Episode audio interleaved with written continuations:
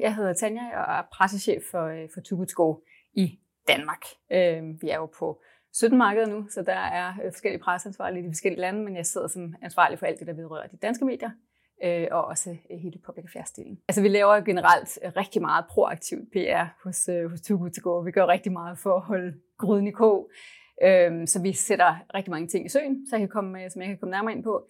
Og så sidder jeg selvfølgelig også og servicerer journalisterne, om man vil. Altså, vi får jo rigtig mange opkald også fra, øh, fra journalister, som, øh, som søger hjælp til noget, eller øh, ja, beder om, beder om interviews med, med, med vores statspersoner.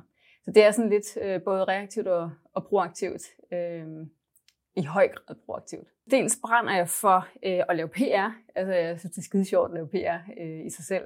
Så den del brænder jeg for i, i sig selv. Men, men så brænder jeg også rigtig meget for virksomheden og for sagen.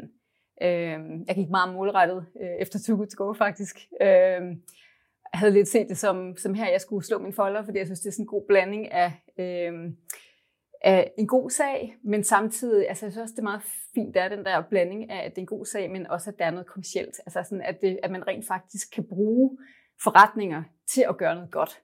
Den del kan jeg rigtig godt lide. Øh, jeg tror, mit temperament egner sig bedst til, øh, til den del end for eksempel en god, altså hvor der er lidt mere smæk på.